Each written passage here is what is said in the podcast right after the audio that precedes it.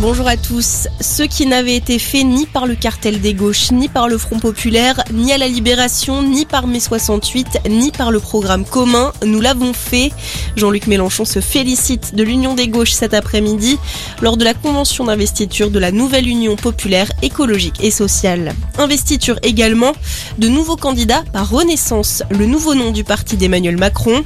Parmi les candidats pour un siège à l'Assemblée, l'ancien ministre de l'Intérieur Christophe Castaner dans les Alpes de Haute-Provence, mais aussi le ministre de la Santé Olivier Véran dans l'Isère, ou encore la secrétaire d'État chargée de la jeunesse Sarah El Haïry en Loire-Atlantique.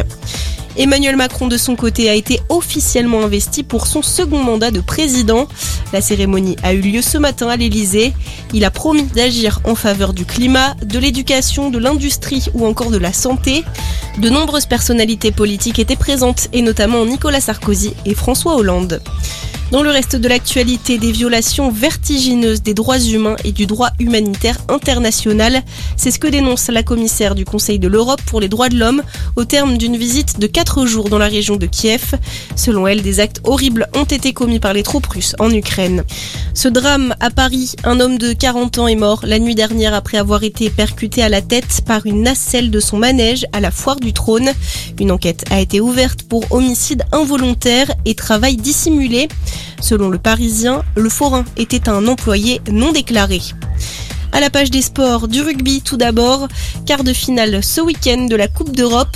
La Rochelle reçoit Montpellier à 18h30. Mais l'affiche de ce soir, c'est la finale de la Coupe de France de foot. Nice et Nantes s'affrontent au Stade de France. Deux clubs qui rêvent chacun de remporter le trophée une quatrième fois dans leur histoire. Coup d'envoi à 21h.